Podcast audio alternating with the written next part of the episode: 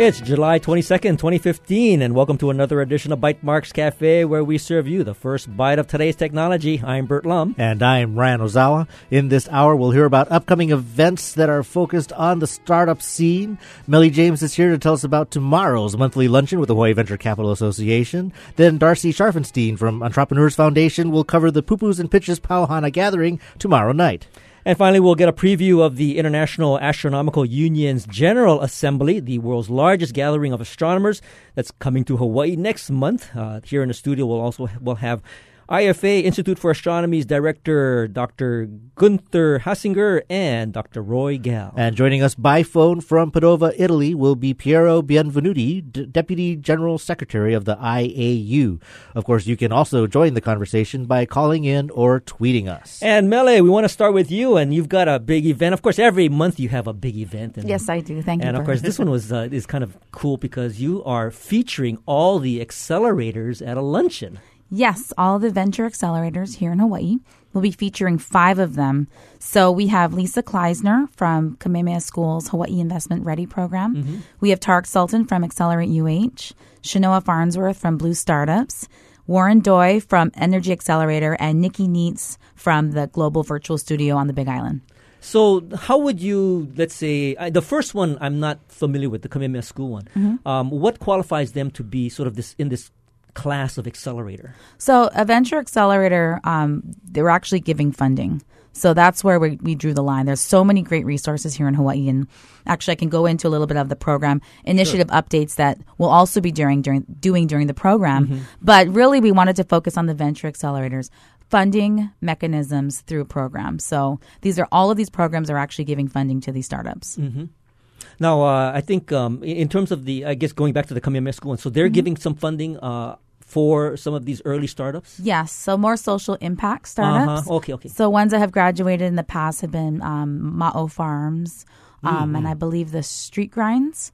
Poni Askew and Brandon Askew. Mm-hmm. Yes, yes, we've yeah. had them on as well. In fact, when they first launched Street Grindz, um, the other one that I think uh, comes up is uh, the GVS, the, the, GVS accelerator, the Big Island one. Yes. Um, and uh, probably one that is less seen on Oahu. So mm-hmm. is that an opportunity to, to cover them as well? Yeah, absolutely. So we'll have Nikki and David Bruce flying over from the Big Island uh, to be talking and sharing more about the program. Mm-hmm. So, like I was mentioning earlier, there are so many resources here on Oahu and in Hawaii.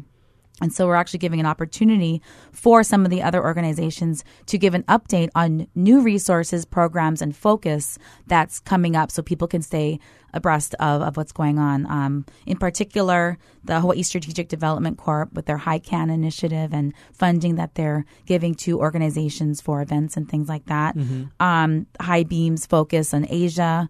Uh, we've got EF. Darcy will be on talking about some of their new initiatives and focus with the organization, as well as HTDC. They just brought on a new uh, a new position, Thelma, uh, mm-hmm. uh, who will be working on a lot of new programs with HTDC. So a lot of great stuff happening. So those last uh, four that you just mentioned, they are in addition to the accelerators that you're featuring uh, at the luncheon. Yes. Yeah, so it's going to be a very full, full, agenda. So we'll probably start a little before noon, which is very rare for us.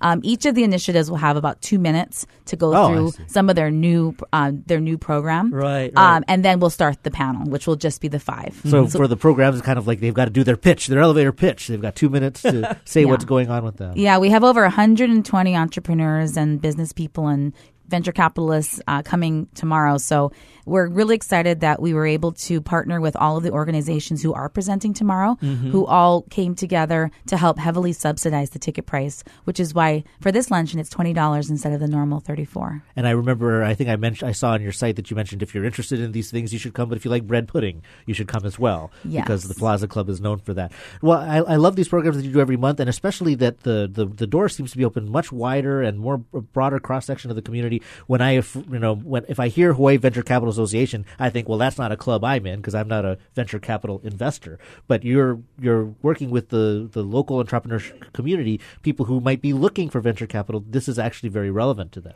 Absolutely, what we do at HVCA is really bring together the entrepreneurial, the business world, and investor world together mm-hmm. to network and educate through our programs. So we're really excited. Just even looking at the Venture Accelerator program, they've been around for about two years now now, you know, what what's happened? Where were we? Where are we now? Where where do we hope to be in five to ten years? So really great discussion on what we've seen, how effective this has been, what has been the impact, um, and and why is it so important? Now you mentioned uh, the the program, and I know you added the uh, the additional uh, organizations that are going to be presenting. Are you? Uh, can you share some of the announcements that perhaps some of the? Well, I'll give you an example. Blue Startup is already talking about giving more money because. Uh, as a as a seed investment, I think they're up to hundred thousand dollars now. Yes. And I mean, I think, and that's probably one of their kind of new announcements and something that they want to focus on. Absolutely, yeah. How So there'll about be- some of the others? Are, do you have some other uh, uh, uh, breaking announcements that you might want to share with us? Uh, let me look here. I'm not super familiar with all of them. Of course, I, I know extensively Accelerate UH. Okay, sure, yes. sure. So we're we're recruiting now, um, and our program will be beginning in the in the middle of September. Mm-hmm. So right now is a perfect time to learn more about the application process. And a lot of people don't don't realize that Accelerate UH is open to alumni too. So it's any affiliation with the university. So we invest in the talent as well as IP and and other great ideas coming out of the university. So even if you graduated 20 years ago, you've got some really great app idea. You can you can um, apply. And I know that the GVS uh, accelerator, the one on the Big Island, they're looking now. They're about to open their applications for their second cohort. So I think that's one of the things that they will cover. So you mentioned, uh, of course, finding information on these different programs, finding information on the accelerators, but you also said uh, how you kind of evaluate how they're doing and their impact is the word you used. And I, I, is this also going to be an opportunity, say, for a local business person or even a policymaker to say, hey, we have all this accelerator activity. Uh, is it helping Hawaii diversify its economy? Is it creating jobs? Is that also an aspect of the program? Yes, so we will definitely have at least 20 minutes for audience questions. We'll be using MeetingSift. Ah, so yes. So we, we really encourage, you know, policy makers, business people to come in, ask questions. All of these accelerators have invested in over, you know, over hundreds of companies here in Hawaii now that they've been around for over 2 years. So we're so excited just to see what that impact is and really Mm-hmm. really get that discussion going. So we want those hard questions. We really want the the five accelerators are in the room. Let's let's let's get some Get some let's hard get some good answers. questions. Well, I don't want to pose a hard question right now, but I, I, I will attempt to broach a subject that might be kind of interesting. Uh, I got a chance to talk to the folks over at OTED, and I think they're going to be attending, but they weren't part of the list of people that were going to be sharing some of the new things that they're doing. But I would think that OTED, which is the Office of Technology Transfer and Economic Development or something like that, Yes. I mean, they're really kind of directly involved with uh, Accelerate UH, right? Yes, we work with them very closely. Uh, obviously, when we're looking to license and commercialize intellectual property coming out of the university, we 100% need to be closely aligned with OTED and working with them hand in hand. All right, and actually, that's in line, in fact, with the next week's show. We're going to be Right. talking about an example of research coming out and being commercialized. But if somebody wants to participate or sit in on this uh, this great luncheon tomorrow, I understand there's not many seats left. But if somebody wanted to register and find more information, get that discounted price, where should they go? They should go to hvca.org. Sounds good. Fantastic. Great. And of course, we have uh, Darcy here, also in the studio, and she's uh, going to share something that's happening brand new with, well, actually not brand new, but the the second, I guess, pupus and pitches coming up. Welcome to the show, Darcy. Thanks for having me. Yeah, we're really excited for our summertime edition of Pupus and Pitches. Um, we're going to have a really exciting lineup of companies as well as seasoned investors, um, building on the great work that's happening um, and the that's going to be at the event at HVCA. It's kind of a joint event, if you will. So if they want to get their fill of startup fun, they can also come for pupus and beer um, after work. Pauhana and Lisa will be one of our investor judges as well. So it's pupus and pitchers or Pitches, and pitches. Oh, pitches. Making pitches, Oh, but there are okay, okay, pitchers. Yeah, Okay. There will there be will be beer. Yes. and of course, you are a part of the program at uh, Melly's lunchtime event. So this is one big f- happy family. Uh, so who, who are some of the, the companies that we'll be able to see doing their pitches at Pupus and Pitches tomorrow after work? Yeah, we're super excited to have Shifted Energy, um, Olin Lagon. They take ordinary water heaters and they turn them into energy storage grids. Um, families and businesses can then use their energy later. So it's a really neat um, social investment as well as a double bottom line impact company. Um, we also have board.vote. Uh, they provide online voting for nonprofit board members, enabling them to submit, track, and cast their vote on important proposals from wherever they are. And then finally, Mentors Guild uh, makes it easy for businesses to tap into outside expertise. All local companies, um, all in really good shape and ready to get expert advice from our judges Lisa Kleissner, Richard Lim from Tradewind Capital, and Steve Koski from SPK Ventures. So, what is it that the judges will judge them upon? And are there going to be winners? Yeah, so it's not Shark Tank. Okay, it's not Yeah. like a Trump kind of thing. No. But- but are they going to just give, uh, let's say, recommendations or some some thoughts about how to proceed? Yeah, so one of the things that we really want to embody at the Entrepreneurs Foundation is a spirit of collaboration and collective leadership. And so we feel that this model really helps to um, bring new companies along, pass on expertise. We are the Aloha State, so we like to share knowledge and expertise so all ships can rise, um, especially in business where it is you know, we can be defined as a community of success. So um, we're really excited to have the judges share their very good experience on impact, how they've themselves have been successful, and help our new startup companies to grow. Now, I, I understand you're a relatively uh, a new addition to the Entrepreneur Foundation of Hawaii's organization. Is that true?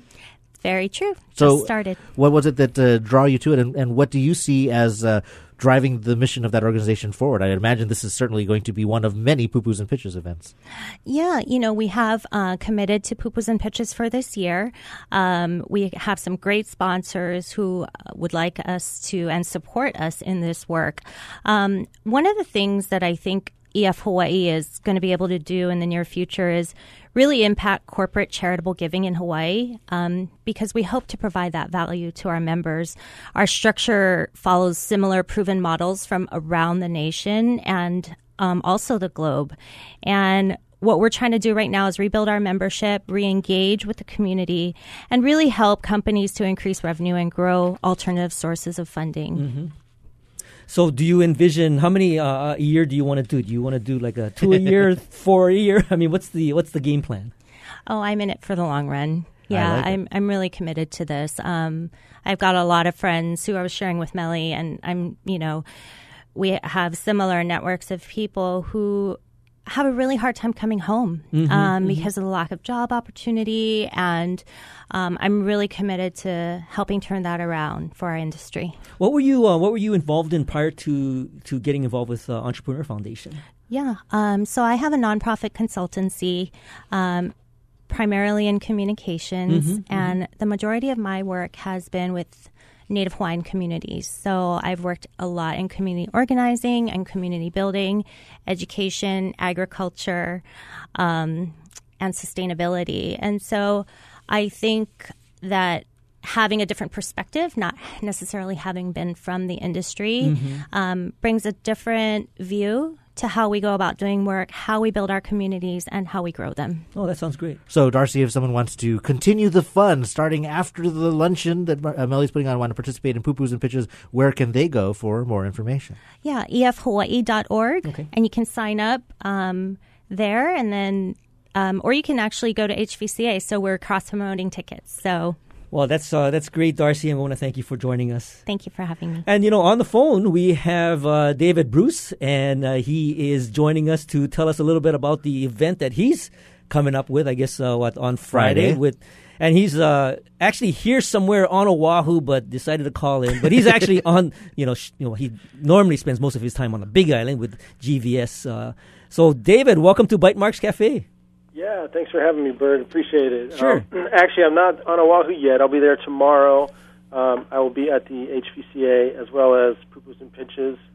Um, sounds like there's a lot of activity going on, and it looks like we're going to uh, throw our hat in that ring as well. Good. I good. love it. So, yes, yeah, what we're doing is um, we're going to be announcing uh, the second round for the GVS Transmedia Accelerator. And on Friday night, we're going to have a FAQ event with Hollywood film director David Cunningham, who's also the executive director of the Accelerator. Um, we're going to be hosting that at the new Rock Center on uh, 1110 Nuuanu Ave uh, there in Chinatown. Mm-hmm. Oh, right, right. Uh huh. And we too will have pupus and beer. um, so it seems like a, a great theme for the week. Um, but we'll be there to answer questions about what is our accelerator, uh, what kind of mentors do we have, um, uh, just any questions that are involved. Um, some of the new things that we're pivoting this year on our accelerator is we're going to be opening it up um, for creative entrepreneurs and producers. So you can apply to the accelerator if you don't necessarily have an intellectual property that you're submitting to the accelerator. Um, the idea is that we can play matchmaker. If we find a great product, a great team, and we can uh, basically build creative teams. So I think this year we're really looking to solidify um, teams um, where you can have a writer, producer, director, um, so that you're really coming into the, the project with a lot more than just if you were just a single person. Mm-hmm. So that's interesting. I mean, uh, the GVS Accelerator, content focused, uh, certainly uh, finding, helping people find their voices, indigenous uh, indigenous cultures and such. But what you're saying is, yeah, I, some people say uh, I have an idea for a story I want to tell and people I want to work with. But you're saying uh, now the GVS Accelerator is, is is being more flexible in the sense that hey, my skill is really in video editing, my skill is really in script writing. I don't really have a project I'm attached to, but I want to contribute to something like this, something that the GVS Accelerator would back. And so that's also an opportunity that somebody can apply and just say, these are my talents. Yeah, exactly. We're, we're, we're basically trying to fill any gaps within a creative company. Um, so if you do have that skill set, you can apply as an entrepreneur. Um, and the idea is just to strengthen a company from the start. So the GVS Accelerator, um, uh, housed prim- primarily on the, the Big Island, but certainly open to a wider audience. Um, for someone who's not familiar with what the GVS Accelerator has to offer, um, like on other accelerator, there's an opportunity for funding. What does that look like for a possible participant in your second cohort? Yeah, so we um, we offer a fifty thousand dollar seed investment, um, and then we put the company through a six month intensive. Uh, we provide mentors from producers of X Men, Spider Man, um, to screenwriters that have written Young Guns, Hidalgo, um, currently the showrunner on Mar- Marco Polo for Netflix. So, but what we do is we bring in these mentors to pour into these companies, um, as well as the seed funding, and then if that company goes through the graduation um, process at the end of that six month period, then that company is eligible for up to a $250,000 match. So they have to go out and find their own follow-on funding, mm-hmm. and then we can also match that up to 250k. Sounds great. So, so you, sorry, you said the event was uh, uh, David Cunningham will be participating. He's a f- filmmaker and uh, organizer for the accelerator, correct? Yes, exactly. So, uh, David, your your event is this Friday. Tell us where we can go to find out more about it. Yeah, if you want to connect with us on Facebook at Global virtual studio. We'll be uh, posting a lot this week. Um, love to come out, meet uh, the creative community here in, in, the island, and it's there's a lot of great people here that we're really finding that are coming out of the woodwork, and we're just excited to continue to grow the industry, um, to really flip the model of instead of waiting for the phone to ring from Hollywood to say, hey, we're going to come here and we're going to shoot, you know, Raiders of the Lost Ark or whatever it might be. We want to begin to really start creating our own intellectual property, tell our own stories, so that we can build industry from within and then export out to the world.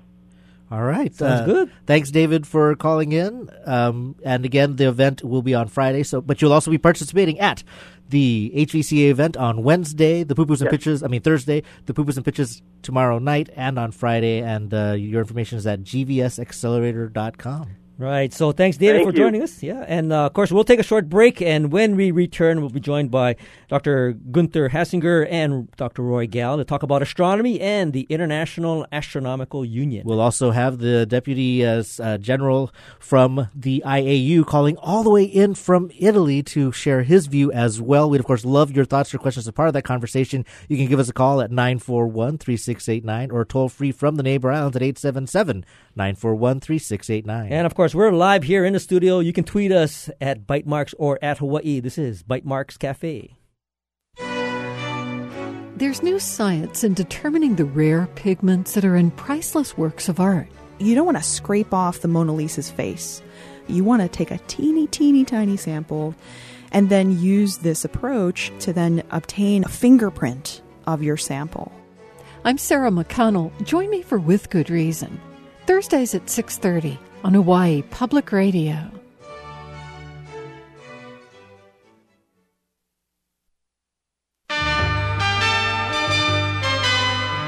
Each week, New Dimensions explores the social, political, scientific, environmental, and spiritual frontiers with some of today's foremost social innovators, thinkers, scientists, and creative artists. Hi, I'm Jane Hirshfield, author of a book of poetry, The Beauty, and a book of essays, Ten Windows. Next time on New Dimensions, I'll be talking about how great poems transform the world. Sunday morning at 11. Support for Bytemarks Cafe comes from the HPR Local Talk Show Fund, which helps Hawaii Public Radio sustain and grow its locally produced talk show programming. Mahalo to contributors Whole Foods Market Hawaii, Ferraro Choi, and Ulupono Initiative.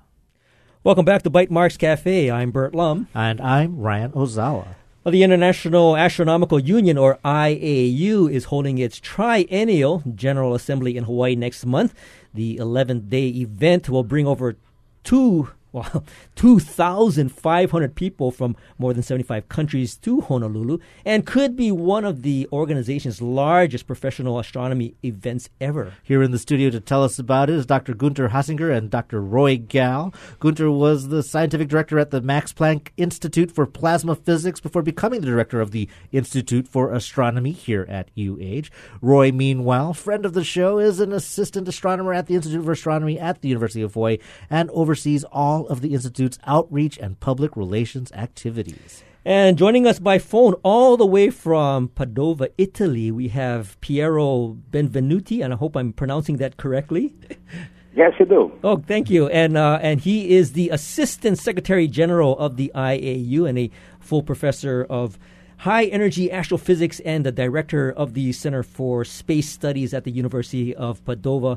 And he'll becoming the uh, he will become the IAU Secretary General at next month's meeting here. So, what are some of the benefits of having the IAU meeting in Hawaii? What are some of the topics on the agenda? We, of course, love your questions, comments as well. You can give us a call at 941 3689 on Oahu or 877 941 3689 from the neighbor islands. Gunter, Roy, and Piero, welcome to Bytemarks Cafe. Thank, Thank you, you for having much. us. Thank you for having you. us. Now, I guess I'll start with uh, with Gunther since he's here in the studio, director of the Institute for Astronomy, and ask you, Gunther, how did you get Hawaii on the map with the IAU General Assembly meeting? So actually, the IAU General Assembly, you can regard that as a kind of Olympic Games for astronomy. it happens every Mhm. three years, and uh, years in advance, there is a competition about who is getting the next place. To Now, we didn't have to build a stadium or, or you know, build some kind of great sporting rink. Fortunately, not. No. and so the IAU uh, decision to come to Hawaii, I think, was done in 2009, Mhm. and there were uh, three competitors, and the other one was Paris, and the third one was Calgary, and Honolulu won. Oh, go Hawaii! And um, I think my predecessor, Rolf Kudritzki, and others have actually pushed very hard. So you have to write a proposal, you have to make a site visit and show. But I think Hawaii is really a winner because Hawaii is Hawaii. Mm-hmm. now, Piero, from the IAU's perspective, and certainly here you are, uh, incoming uh, uh, gen- assist, uh, general of the IAU, and this will be uh, an important event for you. But leading into it, um, what were your thoughts, or can you speak for the organization's thoughts as to why Hawaii won this particular contest to host this fantastic event? Well, I think that uh, the main reason was that uh, uh, Hawaii and um, the observatory in the islands are really considered by the astronomer one of the hotspots in uh, in astronomy, and so uh, the attraction of, of the site, both from the point of view of the of the science that is made there and of the environment, made um, the proposal win over the the other two. And so we are really very thrilled about this, and um, uh, we we see that this will be possibly the, the largest uh, General Assembly that we had in the history of uh, IAU. So Mhm. we're very pleased that this is happening in in your country. Good. So, and, and Roy, were you involved with uh, putting the proposal together? What, what what was it that you, or what was so so special that maybe attracted the decision makers to choose Hawaii?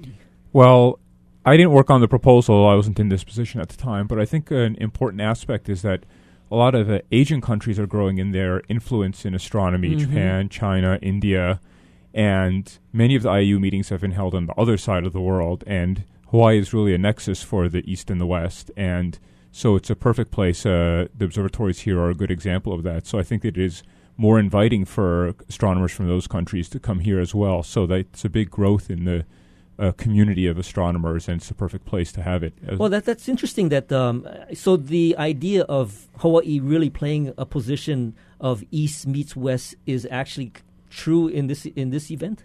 It's true in this event. It's true in the people who are partner in the organizations and the countries who are partnering in observatories here. So um, we have uh, Latin American countries, European countries, uh, Asian countries, uh, North American countries, all partnering uh, in observatories here and all bringing their astronomers here.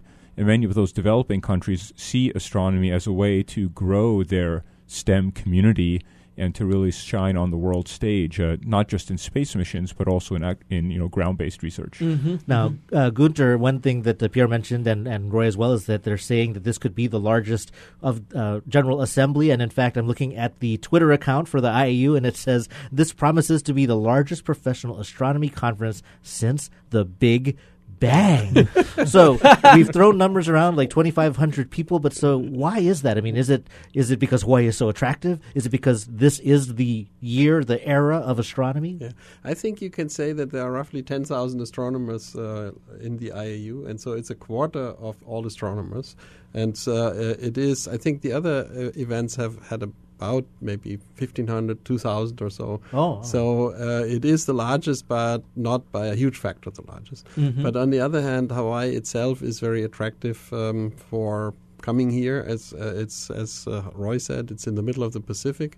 The observatories uh, are a big draw, um, and we are sometimes calling us the Pan Pacific Observatory because all the countries around the Pacific Rim are now part and are also getting um, a larger uh, interest in Hawaii. Mhm. And indeed, I think we are living in a kind of golden age of discovery. There are so many discoveries raining down on us that uh, I think that is also an additional draw in astronomy in general. hmm Now, Piero, I, I will put you on the spot here and maybe ask you uh, what went into the planning of this General Assembly and what are some of the hot topics that you see being discussed uh, at this meeting? Well, the, the scientific program of an agency is decided uh, about um, 18 months um, uh, before it happens, and it is on uh, on competition. So there is a call to the to the community, to the union, to propose the subject of the scientific um, um, agenda of the of the assembly, and so it, it's really uh, the most hot topics that are being discussed here. And of course, because of the large audience, uh, the subjects are really spanning all over the different areas of astronomy, astrophysics, and cosmology. So uh, there is a choice, really, of uh, all the uh, most advanced research, both in terms of the most distant universe, uh, on the forming galaxies and the, in the very close to the Big Bang, and much, much closer here of the study of um, of asteroids, for example. And um, one of the, I think, one of the most uh, mm, uh, interesting topic is the recent studies on the extra um, solar planets. Mhm, Uh, we know now that essentially all the stars host systems similar to the solar system, and uh, we are discovering uh, every day uh, new planets uh, orbiting stars. And of course, in the end, uh, the real quest that is not yet uh, answered is would these um, planets have the possibility of hosting life like in our in our planet? This is the long-term uh, dream of astronomer, but I think not only astronomer of all the men. And so, uh, for reason, I think um, astronomy, and in particular astronomy here today, is uh, so attractive to everybody. Gunder? Yeah, can I follow up on this? This is indeed one of the really exciting topics. The the holy grail uh, is to find an Earth-like planet which is nearby, so that you can study it well. And there have been actually breakthroughs uh, in the last few years uh, uh, in the discovery of extrasolar planets, mainly um, also because of the NASA uh, spacecraft, the Kepler spacecraft, and Mhm. also the European spacecrafts. And there was one really fascinating result that came out um, that was also partly done by uh, Andrew Howard in our institute, that namely uh, every fifth planet is now thought to have an Earth-like planet in the habitable zone.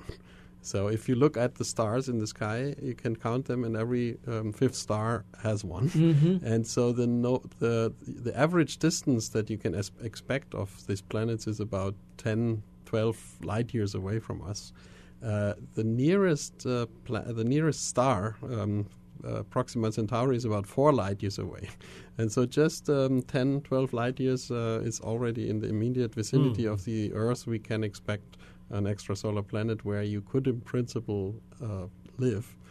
And so I'm dreaming of generations in 500 years from now who uh, actually go out there and fly to the next uh, habitable planet, similar to the Polynesian voyages that uh, went out to find Hawaii. This is the next big goal. Well, you know, Gunther, uh, um, Roy is very familiar with this, but uh, we've often uh, contemplated the changing of the name of the show to uh, Exoplanet, Exoplanet Palooza.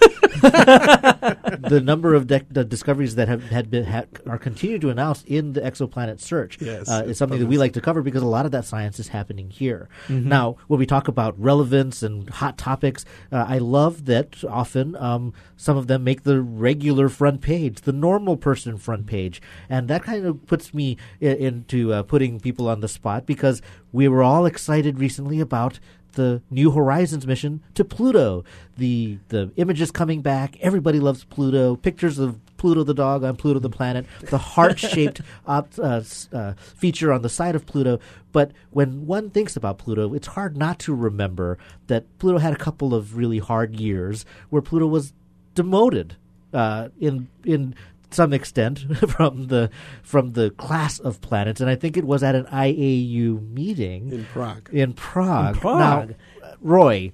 Um, I was there. Okay, you were there. Actually, possibly all three of us on the show were there, and I don't know how Piero voted, but Gunther and I, and we're ducking our heads right now, uh, did vote to demote Pluto uh, based You- on so sound just, just for the scientific record, rationale. Piero, what, how did you vote? No, I voted uh, in in favor of this uh, new rede- redefinition. I wouldn't call demoting. I mean, it's just a renaming. And in fact, Pluto has joined a, a precious uh, team of other bodies that uh, share the same characteristics, um, like Ceres and, and other large uh, bodies that are present in the in the solar system. Mhm. And I, you know, the, the point is either you decide that um, uh, you make many more uh, planets than the nine that we were used to have, Mhm. or you create a new class of objects that are very interesting and they, they you know because it, it, our interest in studying this and classifying the different bodies is really to understand better the origin of the solar system. So uh, we have to follow the uh, the research, and I understand fully understand the, uh, the the people, the common people who are used to something, and then they are faced with a with a change in their in their culture, in their in their way of thinking. But I mean, um, you know, we're not talking about a Copernican revolution here, but I mean, it's it's a sort of uh, revolution of uh, of knowledge that comes from uh, a group of specialists, the astronomer, and sometimes they have a, a large impact on on the common uh, view that has been accumulating for years and years. Uh, absolutely. After all, I mean, in Italy we have a trial to Galileo when he Mm. he showed that the sky was different from what uh, people believed so far. So, I mean, I'm, we're not really at that. Right, we're not- it's not quite that bad. Piero- It shows that um, uh, we uh, we astronomers have to be a bit careful when we, we change things because um, uh, we may hit has a on big uh, impact, yeah. on a belief of, of people, and we have to, to explain clearly why this uh, this is happening. Yeah, and Piero, we're joking, of course. I mean, we we've talked about it quite a bit, and actually, your example of Galileo, I mean, that's excellent because it astronomy is changing that quickly. Our understanding of the universe is changing that quickly, and you're either going to say we have eight planets or we have 300 planets in our solar system. Uh, yeah. Gunther. So actually, um, I can uh, confirm that. Pluto has become the king of a new class. I mean, he has become the king of the dwarf planets. so he has been elevated in that uh, sense. And actually, uh, the motivation was, you know, that uh, everyone in the school is learning this uh, le- uh, this sentence. I mean, how to memorize the, the planets. And we have one sentence in German, but the one here in the U.S. I think is called or was called my very educated mother just uh, served us nine pizzas. That's the way the school kids remember uh, with the, uh, the, the first letters of this sentence. And so then we were asked, I mean, how could how in, in Earth could the school kids now learn the new system without Pluto? Right? Without the P at the end, without, without the pizza. P yeah. The but if you think it the other way around, if there are 50 planets like Pluto, I mean, how on earth could the school kids learn this system? Right, right. And so in the end, I think it's much easier to say, my very educated mother just serves us nuts. and Now- then Pluto is uh, kind of his own class. So, so Gunther, you know what's what's interesting is the kinds of perhaps decisions that get made at the IAU General Assembly meeting. So, when this issue came up in, I guess, 2009, to decide whether to uh, give Pluto a new classification, is there another type of vote that p- might occur uh, at perhaps this IAU General Assembly meeting? I mean, It was actually 2007 in, in Prague. uh huh. Yeah. So, so what kind of decisions might be made that we should prepare ourselves for? you know that the, the IAU has commissions about many different things, and um just recently we have enjoyed uh, one extra second uh, in in the time. Uh, You Mm. know these leap seconds, Mhm. Yeah, and yeah. actually the IAU is defining uh, by watching very carefully how the time is going versus the clock of the Earth, uh, what the time is, so that they are the timekeepers and they decide when the leap seconds are coming in. Mhm. They decide about the naming of um, uh, of planets. Uh, and uh, so they have a very important uh, point in the relation of astronomers to the general public. Mhm. And um, I think there is also some exciting um, events happening in this IAU. Yeah, and there will be a interesting announcement uh, about the public's opportunity to participate in some of these activities uh, during the IAU. So people should keep their uh, eyes and ears peeled. Ah. Ah, Ah. so y- y- you're you're making you're being a, bu- a bit coy. well, I don't. I can't take away the announcement that's going to happen. see, so, I, I but I see. can announce that there will be an announcement. Okay. Well, okay, so Piero, we know that uh, this uh, General Assembly moves around the world, is hosted by astronomers around the world. Hawaii is one of uh, one of the hotbeds of astronomy, one of the largest events are coming together. But it's not, you know, but also like the Olympics, there's the opportunity to engage and uh, work with the local community. And I know that the IUC's outreach is an important part of its mission and activities, for example, for for school children in the cities that host them. Um, are uh, can you give us an idea of some of the things that the IU might uh, be doing here in Honolulu, in addition to the important work of uh, astronomy meeting? Oh yes, there there is a, um, many uh, occasions for local schools to interact with uh, with astronomers participating in the in the um, uh, assembly, and so we have a um, really a full uh, program that has to be looked at. We have occasion to to watch stars. Uh, so we have a night which is dedicated to observation by by the public uh, together with uh, with astronomers, and we have uh, really plenty of occasion almost every day to uh, interact with uh, with local schools, and we are really committed to that. The IAU is implementing a strategic plan since three years, and is continuing to engage schools and, and the population in in astronomy all over the world. Uh, because really we want to make astronomy as uh, the property of everybody, not just a small group of uh, of the specialists. And and so we will take this opportunity in Hawaii to to share this with uh, with the public. Uh, and I hope this will be really very successful and, and un- enjoyable for the for the population. Well, well, um, um, Piero, that's uh, something that we definitely want to talk more about because I think one of the features of this big meeting that's happening here in Hawaii is how can the public interact with the astronomic community. So we'll be right back after this short break to continue our conversation with Dr. Gunther Hasinger and Roy, Dr. Roy Gal, as well as Piero Benvenuti. Benvenuti. And uh, we're talking about the uh, UH Institute for Astronomy and, of course, uh, the upcoming IAU General Assembly meeting. And if you've got a question about this event, you can call and ask the experts. Uh, we won't hold them to the fire much longer for that Pluto decision. You give us a call at 941 3689 or from the Neighbor Islands 877 941 3689. You're listening to Bytemarks Cafe. On the next Radio Lab, we meet a woman whose heartbeat Don't panic. has something to say to all of us It feels like somebody has a rubber mallet and is banging on the inside of my sternum. about fear, Something must be wrong. It's like she couldn't escape. fragility, It's never happened to me before. I see you, heart. and friendship. I see you.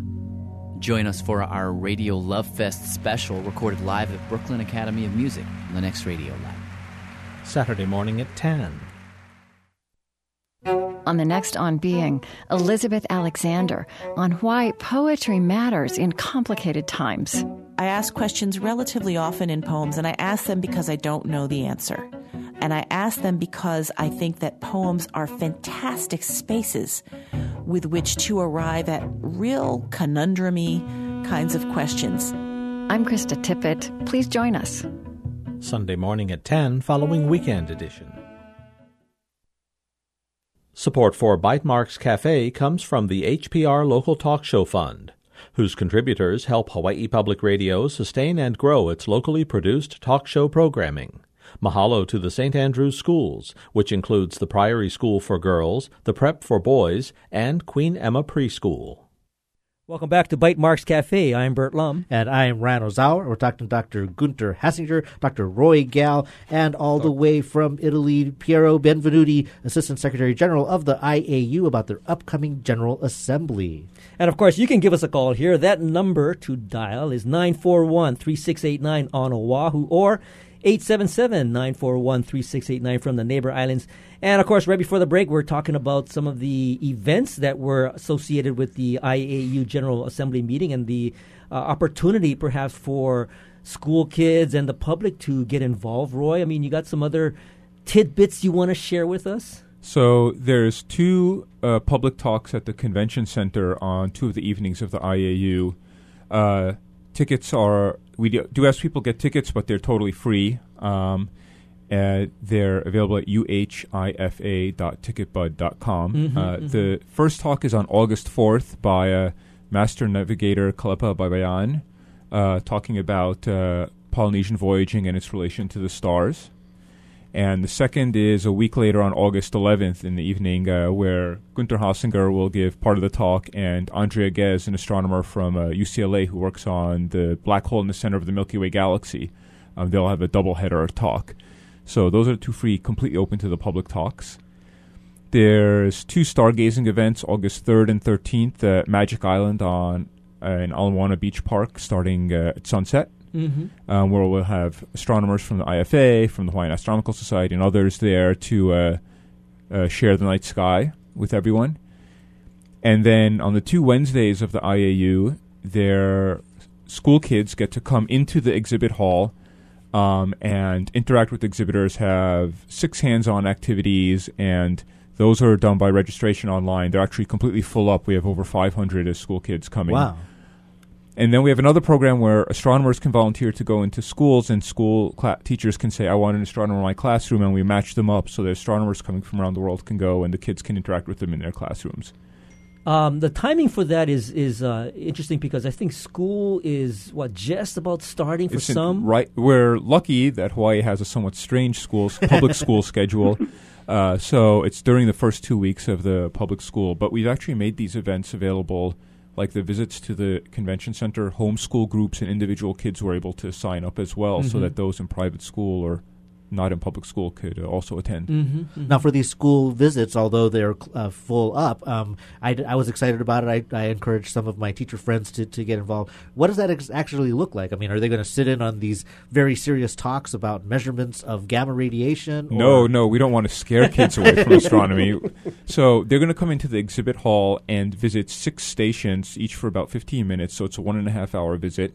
Um, the buses are being provided free by a donor to the American Astronomical Society. Um, and Uh, they'll just do hands-on activities uh, and get goodie bags from each station. I've been told that NASA is bringing 500 little telescopes, so every kid is walking away with a telescope from this uh, event. So we hope we have a lot of people exploring the night sky after that. So when you uh, when you have your uh, viewing event on Magic Island, uh, will they have their little telescopes? yeah, uh, they might if they their- come on week two. Uh, the August 13th stargazing is after both of the school visit days. So uh, yeah, come on out and uh, we'll share the night sky with you. Uh-huh. Now, Piero, this is probably a, a silly question, but certainly all, there is a lot of serious astronomy happening in Hawaii, and there are a lot of professionals who are coming. People that, with this event being so large, you might have not have had an opportunity to meet in person for some time. But I'm curious for you personally, apart from astronomy, what uh, are some of the things you're looking forward to experiencing, seeing, or talking about, or learning about when you are here in Honolulu? Well, certainly, um, um, my interest will be to to meet people and to see different uh, culture. I've never been to Hawaii, so as many of the other uh, participants to the uh, to the assembly. So, apart from my professional interest in in, uh, in astronomy and and the, the scientific program of the of the assembly, which is my main interest, uh, I always love to m- merge with people and interact with people to see uh, how different are their ideas from mine uh, coming from a faraway country. Um, uh, it's always an enrichment that I try to um, to get when I when I travel around the world. Well, it's So impressive. I'm looking forward to that, uh, Yeah, really, because um, it's um, it, the history of Hawaii and is so interesting that uh, I, I like to talk about that with um, directly with people. So Piero, uh, do you do you? I'm I'm wondering, would the attendees from the uh, General Assembly would they have opportunities to perhaps visit the neighbor islands and and uh, go beyond the confines of the convention center? I, I think they should certainly have that. Um, personally, I'm afraid. I mean, because of my commitment with the with the IU, uh, I will have uh, rather limited time to do that. But that is my personal problem. Um, most of the attendees will uh, will have opportunities, and they, they are not um, unchained to the to the symposium. I mean, they, they can choose what to listen, and uh, they they can they are free to uh, build up their own um, um, uh, excursions around. And in fact, uh, many offers have been made to, to them to to visit uh, the islands and to, to see more than what you could see from staying uh, uh, in Honolulu. So, so um, Gunther, as the Yeah. as the host, uh, you know, of this event here, what have you planned for some of these visiting astronomers? Yeah, I mean, first I wanted to say that um, since coming out to Hawaii is a major enterprise uh, for most of these people, many of them come for the first time.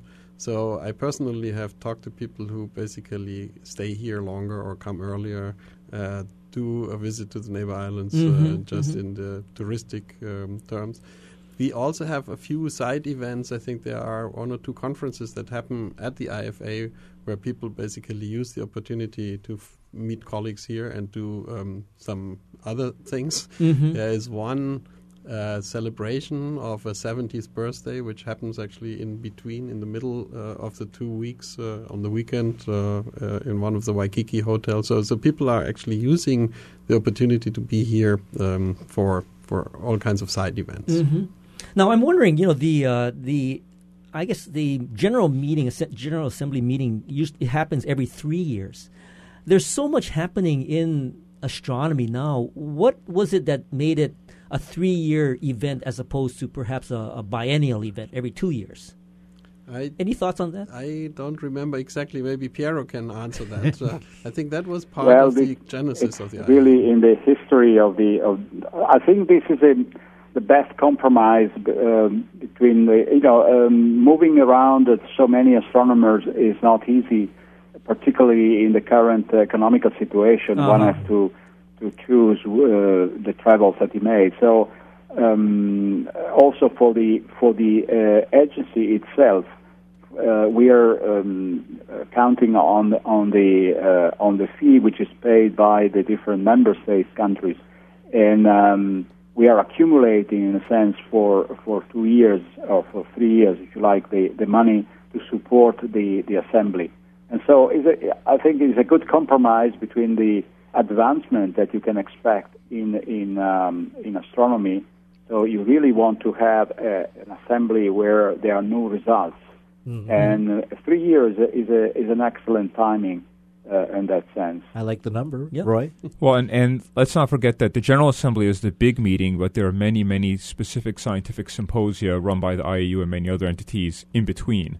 So it's not like we hold up all our science for three years just waiting to Right, let it out. right. So, uh, well, we get a lot of those press releases too. Yeah. So, well, Piero, I mean, we appreciate you making the journey. I mean, you're in fact joining us from exactly the other side of the planet, 12 hours away. Thank you for waking up early to be on the call. And you said you'll be busy at this conference, but this is also the conference where you begin your term as the Secretary General of the IAU. So I would imagine your next three years are going to be even busier than the last three years have Oh been. Oh, yes, definitely.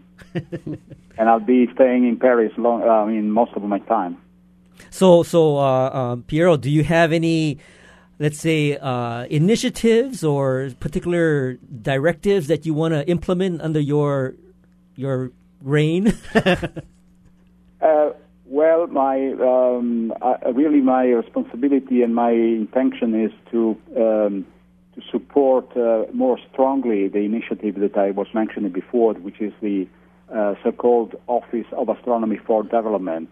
Uh, it is an IAU uh, enterprise which is based in, in South Africa, but is uh, creating regional nodes for the, the diffusion of astronomical culture all over the world. And uh, for doing that efficiently, we had already a, a good success with this in the, in the past three years, but really we have to move that to different scales. So I'll be uh, busy in a, in a big um, fundraising activity to provide more funds to develop this because uh, really is something which uh, the union consider uh, a, a really a, an excellent way of uh, promoting astronomy, but not only promoting astronomy, but using astronomy to promote science all over the world. Uh, that would be my really my main um, preoccupation during the, the next next triennium. Well, um, Roy, you do a fantastic job helping with outreach for astronomers in general, of course, as well as the Institute for Astronomy. But here, this upcoming General Assembly is an opportunity for you to do outreach to your kind, your people, the the stargazers around the world. So, uh, giving you permission to get a little technical, if you'd like, is there something that you cannot wait to unveil, show, or spread the word about uh, in terms of the work that the IFA is doing in Hawaii to this global community of astronomers? Well, we do have a number of uh, press releases in the works, so but of course we can't give those out in advance. Uh, some are related to extrasolar planets, so you'll be happy. More exoplanets, very good. Um, um, there is uh, this uh, uh, other announcement that's coming, which I think uh, everyone here will have fun with. It's a, a way to get the public involved. Um, I'm actually excited that there's one aspect of the General Assembly is these things called focus meetings, which are on very specific science topics, and there's 22 of them uh, along the two weeks, and over half of them are organized or co-organized by astronomers by the, uh, from the IFA. So we've really got a presence in a lot of those fields, and some of them have to do with like demographics of extrasolar planets, which we're really starting to understand now. Um, or the uses of modern technology and how to develop out things like adaptive optics. Uh, so there's all, all kinds of topics that are, are going to be very exciting. Uh, Are you leading any of those yourself personally? no, I'm taking care of all of the stargazing events and the teaching events and stuff like that. Uh, and we also have something actually that's exciting that we didn't talk about, uh, which is we have two teacher training workshops, one being held at the Bishop Museum and one being held on IFA's uh, headquarters, where teachers from around the world and we're also inviting local teachers can come and be get hands-on activities for how to deal with uh, teaching astronomy and physics to students, and those are essentially free, or one is thirty-five dollars, but we're covering that charge for them for local teachers. Um, so that's bringing experts from around the world in astronomy education and trying to get that into the local community as well. You know, there was a story that just uh, came out, um, perhaps not as big as uh, some of the stories about Pluto, but the the, the Keck telescopes came out with uh, an app called Keck Watch, Mhm. and uh, that just happened to roll out this week as well. And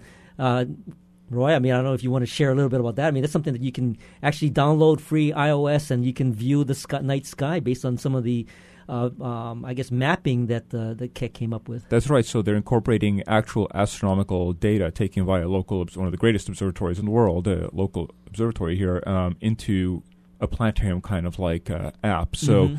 Uh, it allows you to do those kind of things you've done maybe with an app on your phone. Like there's a whole bunch of them. Um, uh, but now it kind of brings the research work that we're doing and the kind of images we take in research, which are sometimes beautiful images, but uh, and brings that into that same setting. So it connects that little pinpoint of light that you're seeing with what you see in a a big telescope and what an astronomer is, is thinking about or, or researching. Yeah, they're mm-hmm. saying the Keck Observatory is the most productive observatory on Earth. This Keck Watch app is designed by the same guy who did Distant Suns, a very popular point your phone at the sky Yes. and see what's there. But he's added in the Hawaiian names of stars and constellations. You can even see when the Keck is observing and where it's mm. pointed in the sky. So it's a real great way to connect with actual astronomical work that is happening here in Hawaii. So that's for iOS, Keck Watch uh, in the App Store. But I've I tried it out. My son also, so it's it's pretty cool. Um, Gunther, now as the uh, director of the IFA and being able, I would say, to take the stage at the General Assembly, is there a singular message you want to convey to this gathering of international astronomers?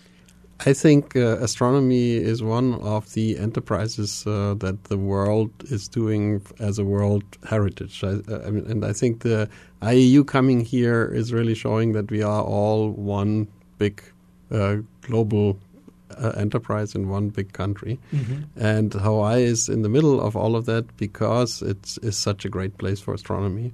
And uh, I would hope that the message would come out that we are all doing this together. Great. Uh, Piero, any any uh, parting uh, comments from you? Uh, we welcome you to Hawaii, and, and we hope that you have a, a, a great uh, trip over here. And uh, what do you um, what do you want to convey? I guess from from your vantage point from the international astronomic community. Well, I will share what Gunther was saying. I mean, we, we are really showing the, with this big meeting with people coming from the very distant countries, sometimes really making a big effort to, to join us, coming, for example, from Nepal or from uh, India or from um, uh, even very poor countries. And they made a lot of effort to come together. So this is uh, showing that science uh, is really uh, a way to unite people all over uh, the world without any barrier of any of any type. So beyond the the science that we are doing is also a message of peace that we want to convey to everybody, where we have a common understanding on something that makes a background to, to work together together without any problem and in a very peaceful and rational way. Well, thank you, thank you. That's great, great words. Well, Dr. Gunther Hasinger is the director of the Institute for Astronomy, and Dr. Roy Gale handles the marketing and outreach at the IFA. And of course, Dr. Piero Benvenuti calling all the way from Italy. We want to thank you for joining us. And of course, you're the incoming, now incoming Gen- uh, Secretary General of the International Astronomical Union, and we want to congratulate you on your new post. Thank you, gentlemen. Thank you very much for having us. It's great with you. As always, a pleasure. Thank you. And thank you for listening to Bytemarks Cafe. Please join us next week when we'll talk about box jellyfish, Portuguese man of war, and minimizing the pain of their stings. Ouch! and if you missed any part of this edition, you can find the podcast of tonight's show on bytemarkscafe.org. And if you have any comments or suggestions, email us at feedback at bytemarks.org. And of course, you can find me on Twitter. I'm at bytemarks. And you can follow me at Hawaii. Our engineer is David Chong, and our executive producer is Beth Ann Kozlovich. And we leave you with our song pick of the week. Here's a band called Grooms and a song called Comb the Feelings Through Your Hair. See you next week on another edition of Bytemarks Cafe.